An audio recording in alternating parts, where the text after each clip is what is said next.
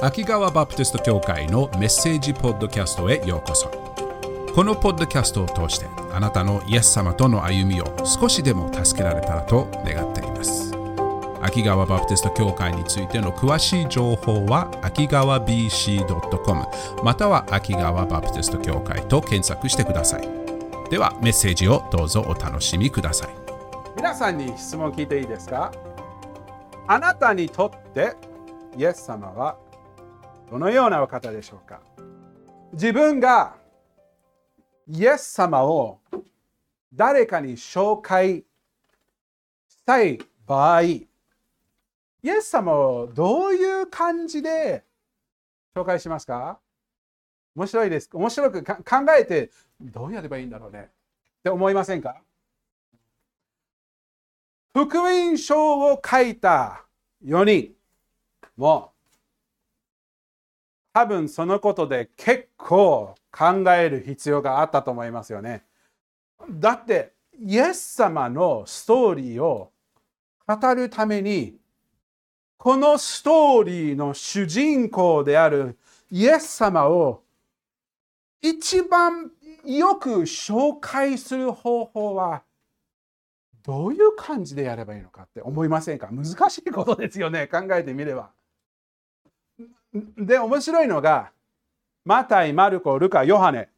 この4人はそれぞれ独特なイエス様の紹介の仕方をしたんです。例えば、マルコ。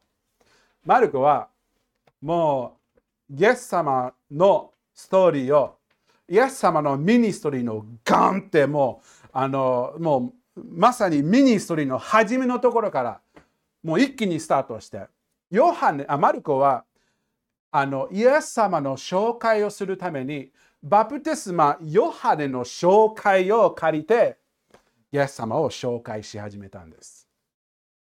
マタイとマルコ。マタイとマルコはイエス様の誕生を内容にしてイエス様を紹介しましたよね。でもこの2人もそれぞれ独特なイエス様の誕生の紹介をしたんですね。マタイは 僕たちから見てこの紹介はそんなに面白くないなって思うような紹介なんです。イエス様のマタイのイエス様の紹介はイエスはえーと、ヨセフの子でヨセフの子は次の子で次の子は次の子で次の子っていうそういうねなんかさそういうそういう内容で映画を始めたら面白くない映画。もう最初の30秒でこれはもうダメだと思ってもう消しちゃうような感じですよね。あんまり面白くないです。私たちにとっては。でもマタイは自分のイエス様の紹介を書いているのは僕たちでよりもあのマタイのメインの見ている人はストーリーを聞いている人はユダヤ人です。イスラエル人です。マタイがその家系というの？家系？系図？系どっち？系図？ありがとう。系図を入れているときに僕たちがそんなに面白く面白くなく思っても読んでいる人はこれはすごく貴重なことだったんです。マタイが言おうとしているのが、みんな聞いて、みんな聞いて、僕がみんなに今紹介する人って、もうアブラハムの時からずっと待っている。ずっと約束、アブラハムに約束された方、そしてその後にダビデ王、ダビデ王に約束された方、ダビデの子孫であるこの神様がメシアを送るそのお方がこういうふうにつながっていてとうとうこの方にたどり着いたんです。でこの方がメシアである約束されたダビデの子王の王主の主という紹介をマタイがしたんです。イスラエル人の人はそれを見てあ、そうか。そういう感じでした。ルカは？もう本当にシンプルなストーリーを。ストーリーはシンプルだけれど内容がすごくすごいことです。すごくすごい。イエス様がこういうふうに生まれた。こういう奇跡がこういうふうに天使が現れたり羊飼いの前で天使が賛美をしたりしてものすごいことばっかりをルカはシンプルで伝えてくれる。そういうふうに神の子が天を離れてこの世にお生まれになったのです。ヨハネはちょっと違うふうにイエス様を紹介しました。ヨハネも初めからヨハネのスターティングポイントは初めでした。でも、イエス様のこの地上の初めではなく、時間の初めからヨハネはストーリーを始めたのです。ヨハネはこれからなんか映画の、えっ、と、なんていうの、トレーラーは日本語で、えっ、と予予、予告編？わかる？映画のトレーラー、予告編っていうの？なんか、この映画はこういう感じですよって見て、これを見ればもっと見たくなるやつ。ヨハネがイエスの紹介をするためにそういうような書き方で書いたんです。これから話すことがいっぱいあるけれど、ちょっとだけヒントをあげよう。そういう感じでした。イエス様は、ヨハネはどういうふうにイエス様をした紹介したのか、今日一緒に見ていきたいと思います。はじめに言葉があった。一緒にヨハネの一章一節から今日はフォーカスしたいと思います。ヨハネの一章の一節、このように書いてあります。はじめに言葉があった。このスターティングポイントですね。言葉は神と共にあった。言葉は神であった。ヨハネがこのイエス様の紹介をするためにある言葉を使ってこのセッティングを私たちに用意しているのです。そのセッティングはこの最初に出てくるはじめにという言葉です。はじめに。このフレーズ聞いたことある？はじめに。どこで聞いた？創世記。創世記一章、一節、はじめにという言葉が出てくるのです。創世記一章、一節、出ました。はじめに、神が天と地を創造した。ヨハネがはじめにということを言うと、これを差し出してるんです。はじめに。つまり、すべての始まり、万物の始まり、時間の始まり、宇宙が生まれた始まりに、その初めに、ヨハネ一章一節、言葉があった。つまり、時間の始まりに、万物の始まりに、この言葉という人物が、この言葉というお方がもうそこにすでにいた。もうあった。いた。ということを示してるんですね。で、タイム。なぜ、ヨハネがイエス様の紹介をするときに、はじめにイエスがいたと言わなかったのか。この言葉というふうに使ったのは面白いですよね。なんかピンとこない 時もありますね。なんでイエス様は言葉ということを使ったのか、ヨハネが言葉という言葉を使ったのか。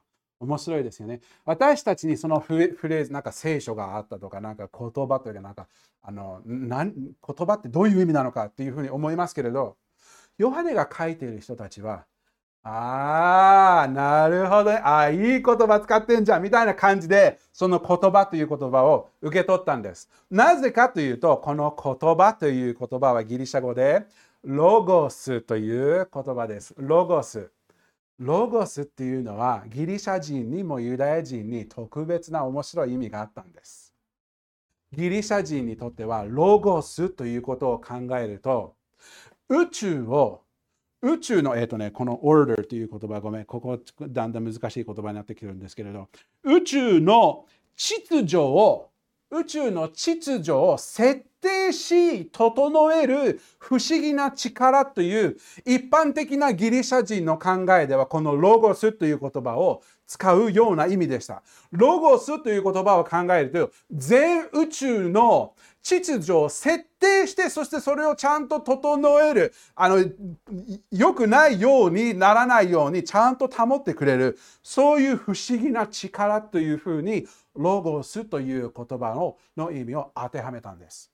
面白いですよね。宇宙を保って設定するもの。ギリシャの一般の人たちはそれはなんかあのスター・ウォーズのフォースみたいな感じのイメージで考えてたんですね。ユダヤ人もこのロゴスという言葉を考えると私たちが思う言葉というニュアンスですけれど不思議に神様の言葉というふうなニュアンスがあるんです。つまり神様がご自分の偉大な力、自分の存在を示す、その偉大な力と権威を示す偉大な力というふうな感覚があったのです。神様が世をお作りになったのは言葉でお作りになった。こういうふうに仰せられた。神様の命令、神様の権威、支配を表すその命令を主の御言葉というふうによく使う言葉でした。ロゴスは神様の偉大な権威と力を示すフレーズでした。その表し方でした。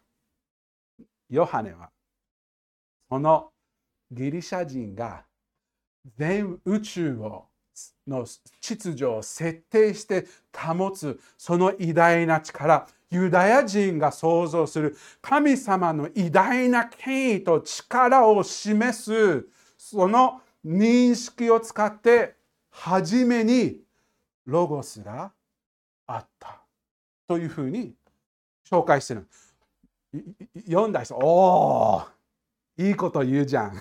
という感じでこのフレーズを読んだんです。面白いですよね。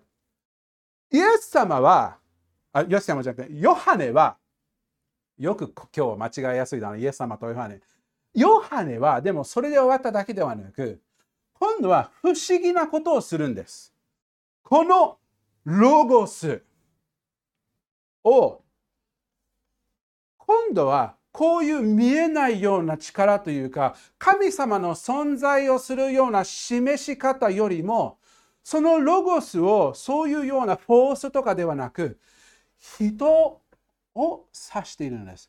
ただのもやもやな力とか、神様の力を示すような、えっと、そあのあのあのそういう表しではなく、神様はある人物、イエスだというふうに紹介し始めるのです。このイエスという人物が、お方が、初めに世が作られている時に、もうすでにそこにおられたお方です。初めに言葉があった。すごいこと言ってます。ロゴスは人。イエスである。で、ここでこの言葉についてもっと面白いことを続けて言うんです。それはこれです。言葉は神と共にあった。言葉は神で神と共にいた。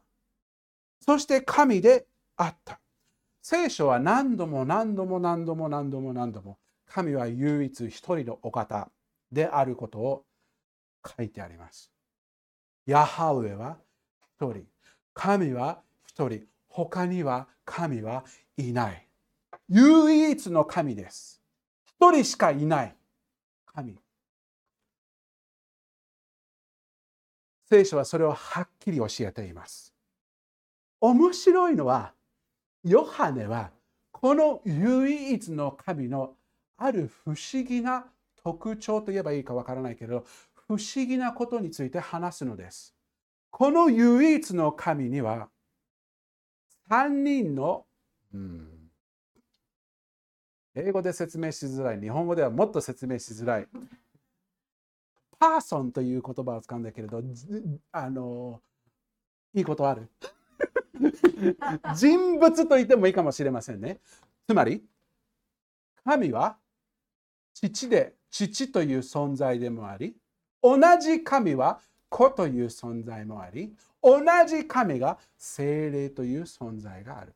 表し、人というふうに書きますけれどね。三位一体。ヨハネはここでそれをちょっと私たちに見せているところです。神は唯一であります。一人しかいません。一人の神しかいませんが、父、子、精霊という人もその神の一部なのです。この箇所で今から書く、今から私たちに語るストーリーの主人公はこの御言葉、この言葉、創造主、初めの時間の初めの時に存在していたお方は神と共にあったし、神であったお方。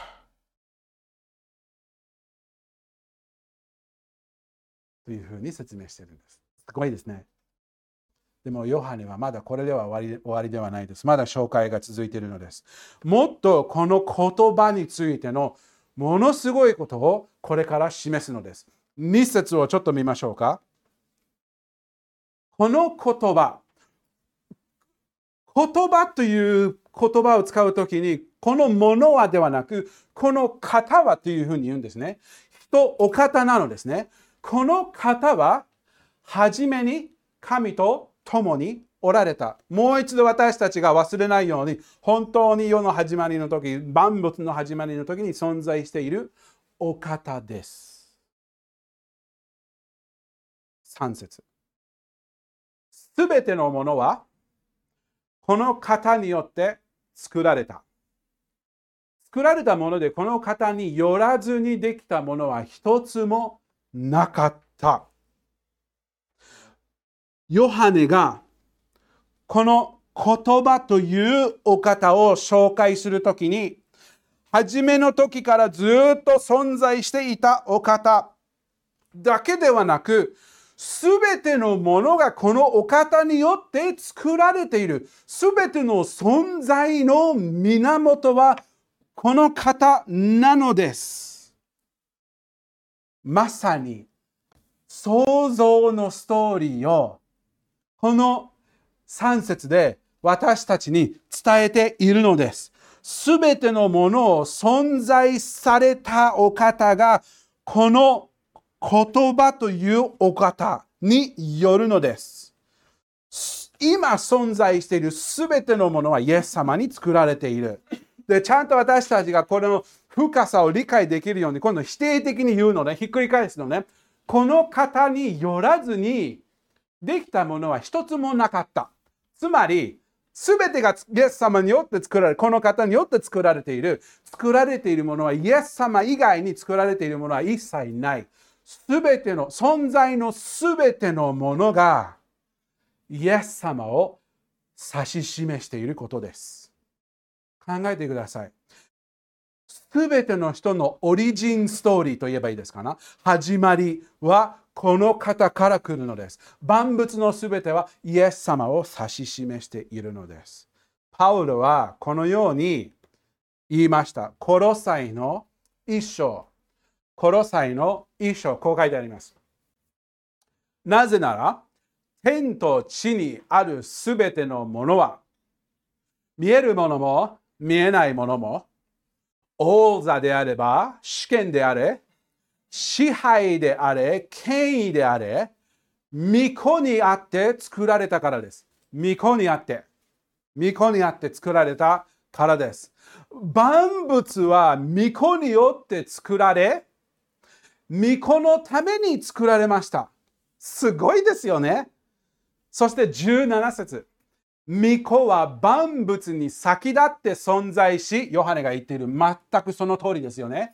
万物は御子にあって成り立っています。ロゴスの意味が、おお、なるほどね、という。作ってそのままにしただけではなく、すべてをお作りになって、すべてを保っているお方。ロゴス。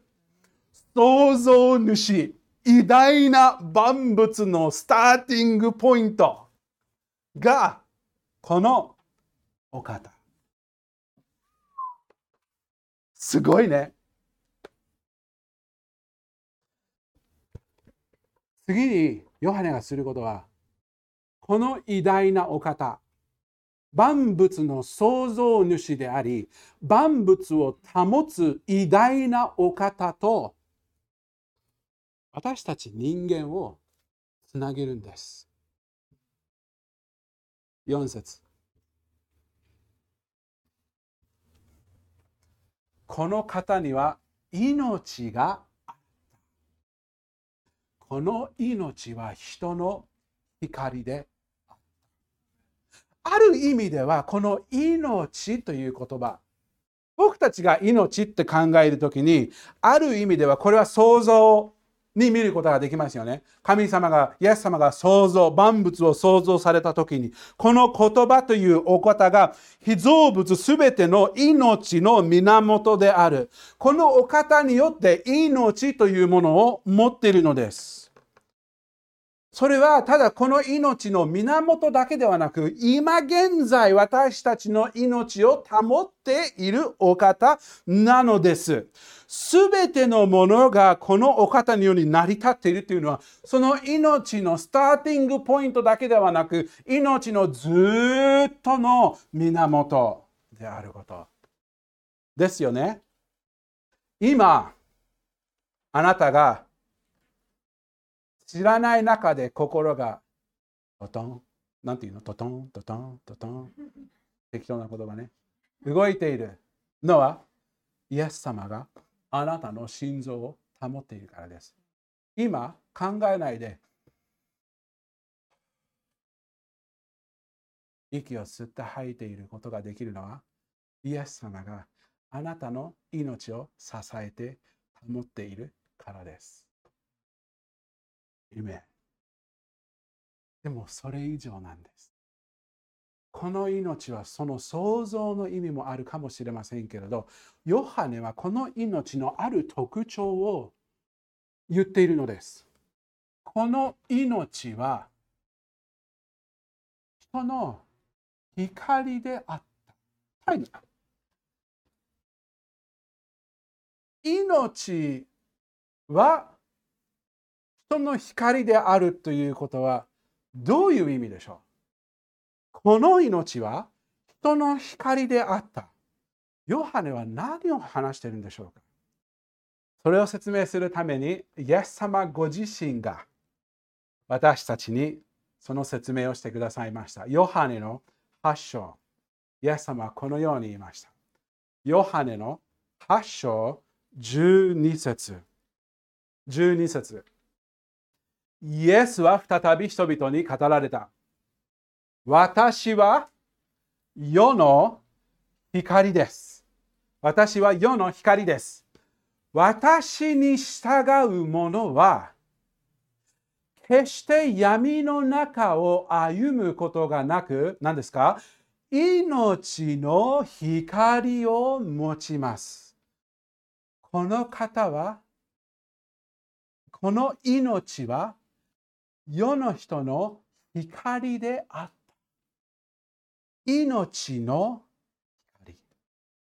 おおこれはすごいです。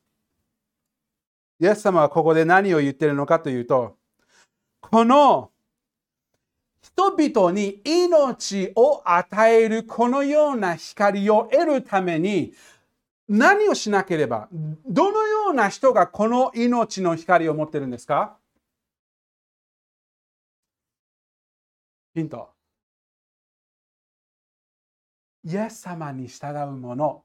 つまり、イエス様に従わなければ、イエス様に従うことによって得る命の光なんです。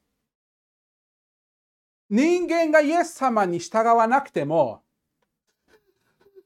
することはできる。ドドンドドン。ちゃんと心臓が動いている。ので、そういう命よりも、光の命というのは、イエス様に従うことによって得るような命なんです。ちょっと違う意味なんです。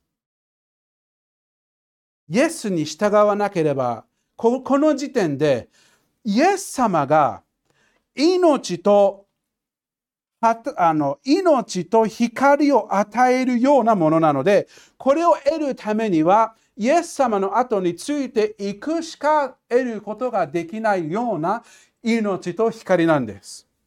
まさに、イエス様に従わなければ見ることも生きることもできない現実を私たちが見て生きることを可能にする命と光なんです。つまりこういうことなんです。この命とこの光は今の現実の上回る現実を私たちに示し、その現実の中に生きるようなものなんです。そういうことなんです。こういう命なんですね。ヨハネの一章の一節に、ヨハネの一章の四節にその通りに、彼には命があった、その命は世の光であったということなんですね。このイエス様の命は人々の人生を照らすような命なんです。新しく人生を見るような命なんです。その現実を照らすということなんです。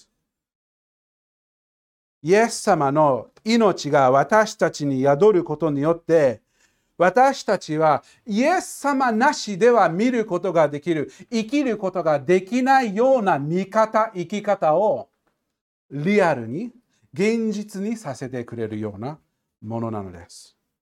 この命と光はすごいです。この光は絶対にどれほど力強い命かというと、絶対に終わらないような命なんです。終わらない命、消すことができない、えっ、ー、と、indestructible、壊すことができないような命なのです。光とはどれほど力強い光というと、すべてを透き通るような光である。隠す、どんな暗闇でも隠すことができないような光なのです。パウロは、パウロじゃない、ヨハネは5節にこのように言いました。光は闇の中に輝いている。闇はこれに打ち勝たなかった。普通の今こういう点ライトの光、太陽の光、その光があるところには暗闇は存在できないですよね。光があることは暗闇を消すことができる。暗闇というものが光のないことを示していますね。でもその光が入ると暗闇は消え去ります。霊的な光も、このヨハネが話している光も全く同じなんです。どんな霊的な暗闇に覆われている人でも、イエス様の光光はその暗闇を透き通ってその人に当てはめることができるのです。5節を見る光の闇は光は闇の中に輝いている。闇はこれに打ち勝たなかった。どんな暗闇でもどんなに奥深い暗闇にいる人でも、神様、この世の、この世界の光、この命の光は、絶対に人の、その人に届くことができる。この暗闇はパワフルすぎて、闇は絶対に打ち勝つことができない。すごいね。こういう光は普通の人という人物から来ることはできないです。人から出るような光、命ではないです。よね。ヨハネ、あの先週の紹介で、ヨハネは最初にあのイエス様の弟子ではなかったですよね。バプテスマ、ヨハネの弟子でした。バプテスマのヨハネの後についていました。ヨハネの後についていることはよく分かっていたし、イエス様の後についていくことをよく分かっていたヨハネでした。Okay? ヨハネは自分の一番最初に後についてきた後についていた人についてこう言ったのです。6節神から使われた一人の人が現れた。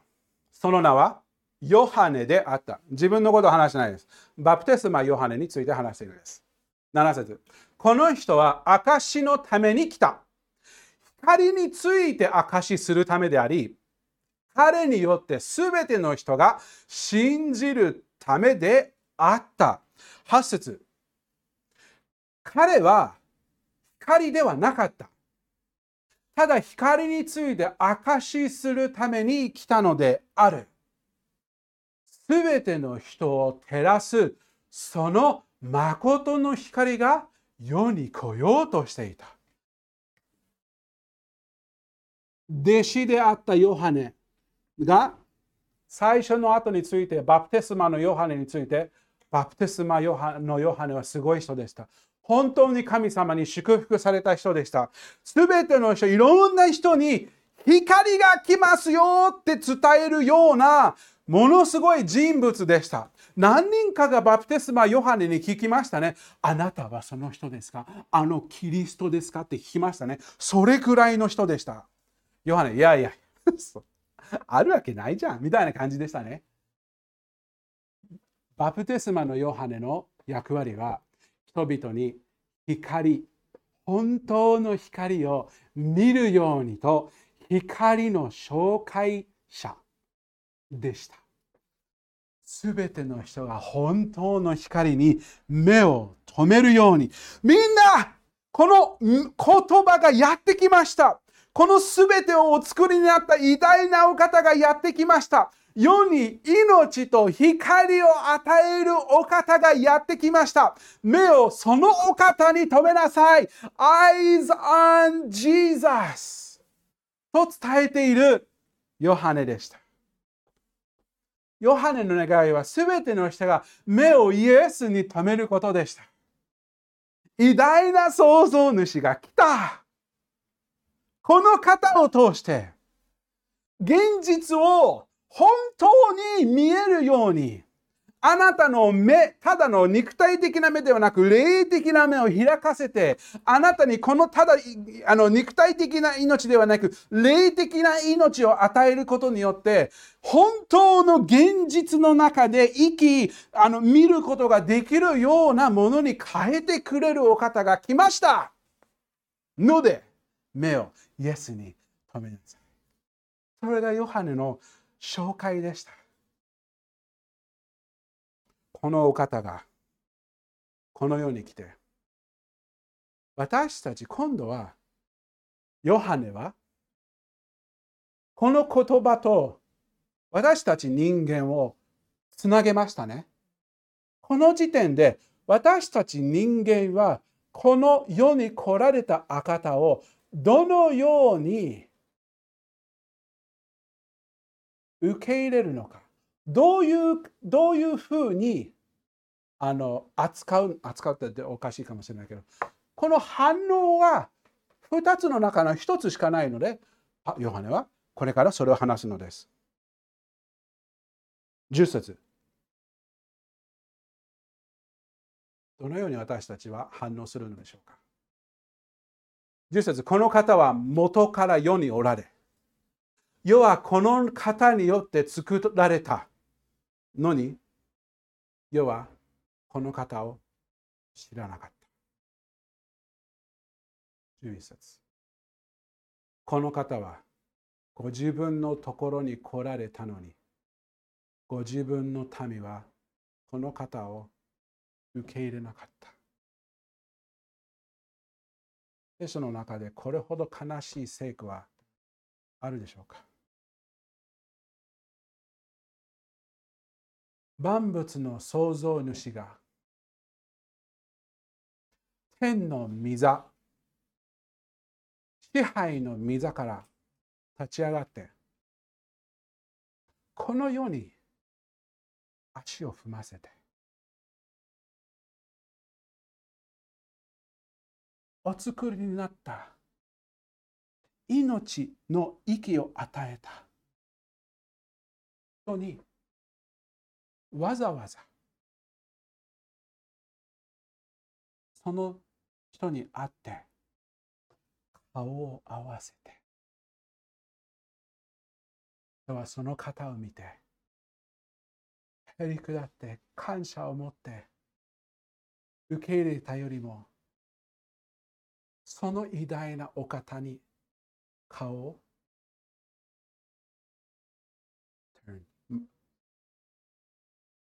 拒んで 顔向けなかった。背けた、それ。顔背けた。無視した。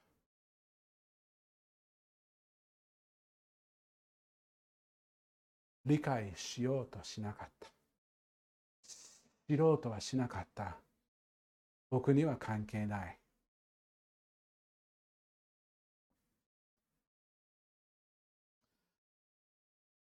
命と光。本当の現実の中で生きるための命。本当の現実を見るための光を与えるお方を拒んでしまったことによって人は暗闇の中に生きること。死の支配の下に歩むことを選択してしまいました。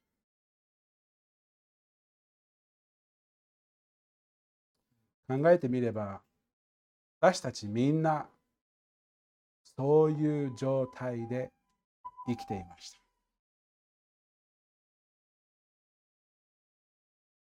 暗闇の中で支配の死の支配の下で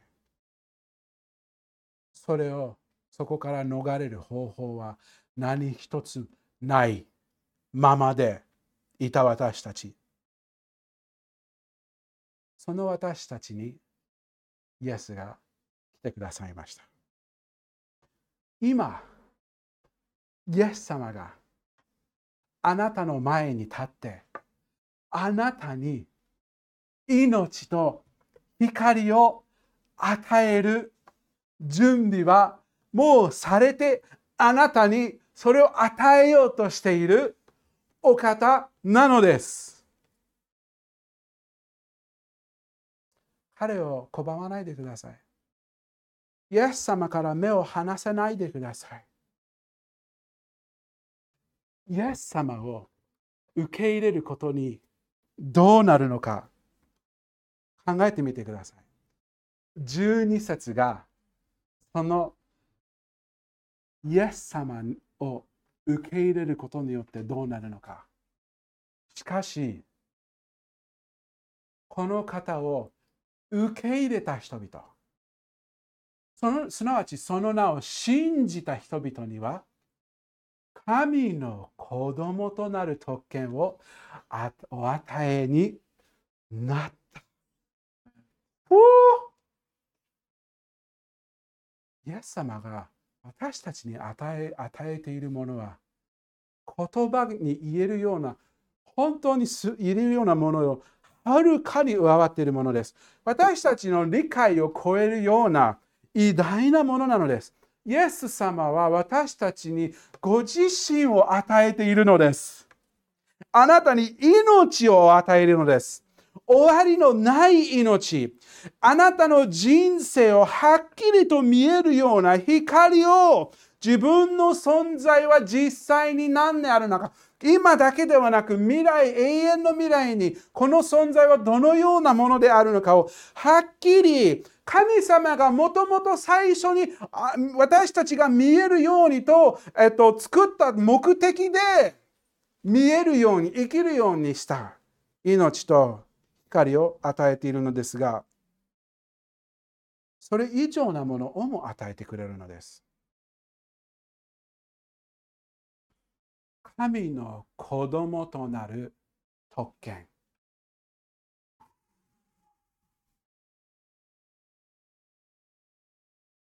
万物の創造主、神様の家族に、神様の息子、娘、そしてその特権、ご自分の特権を私たちに分かち合ってくれるのです。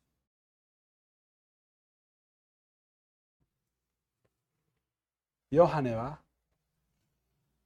これから語るストーリーの主人公。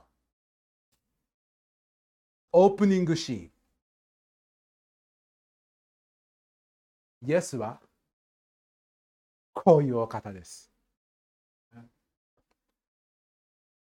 時間がある前に、万物の前にいる創造主、すべてのもの、ロゴス、すべてのものがこのお方によって設定され整えられるこの万物のお方神様偉大な神様の力と権威を表すお方。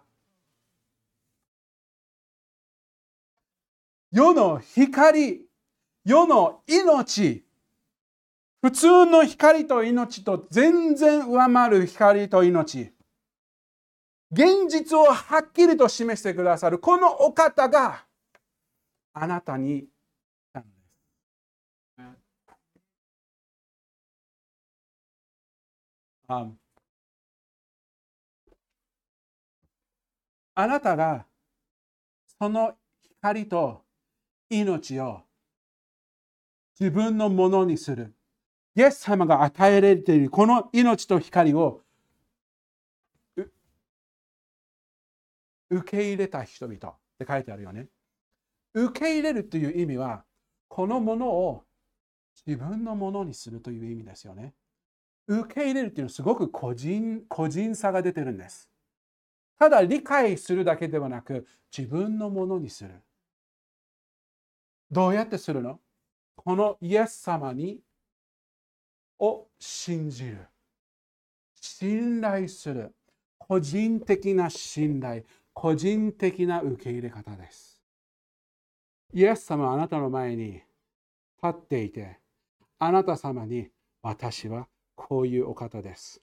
あなたの信頼を私に置きなさいと言っているのです。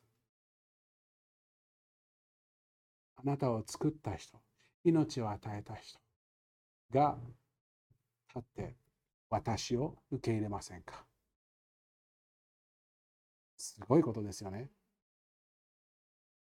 単純な信仰で、へりくだって感謝して、ありのままの姿で私たちはこの偉大なお方の前に、イエス様、私はあなた様を受け入れます。あなた様に自分の信頼を全部あなた様に置きます。私はあなた様の後についていきます。イエス様は OK。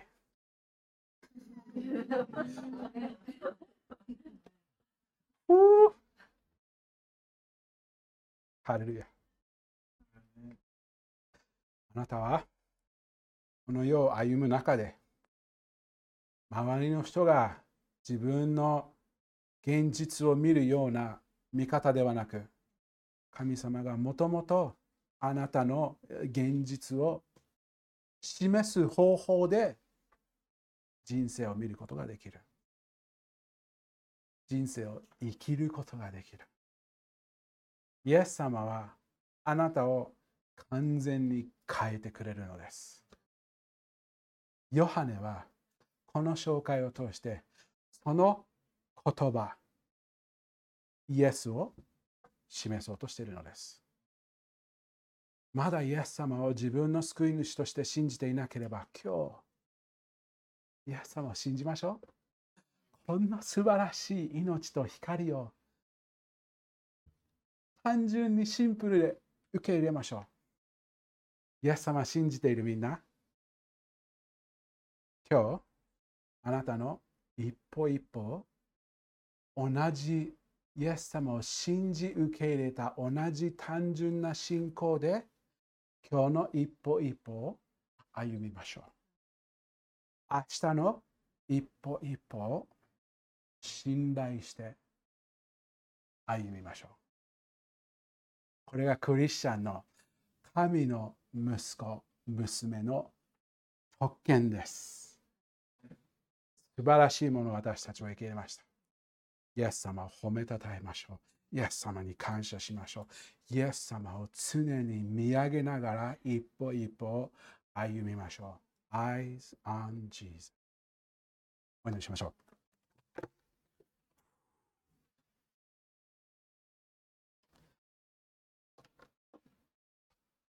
あお父様。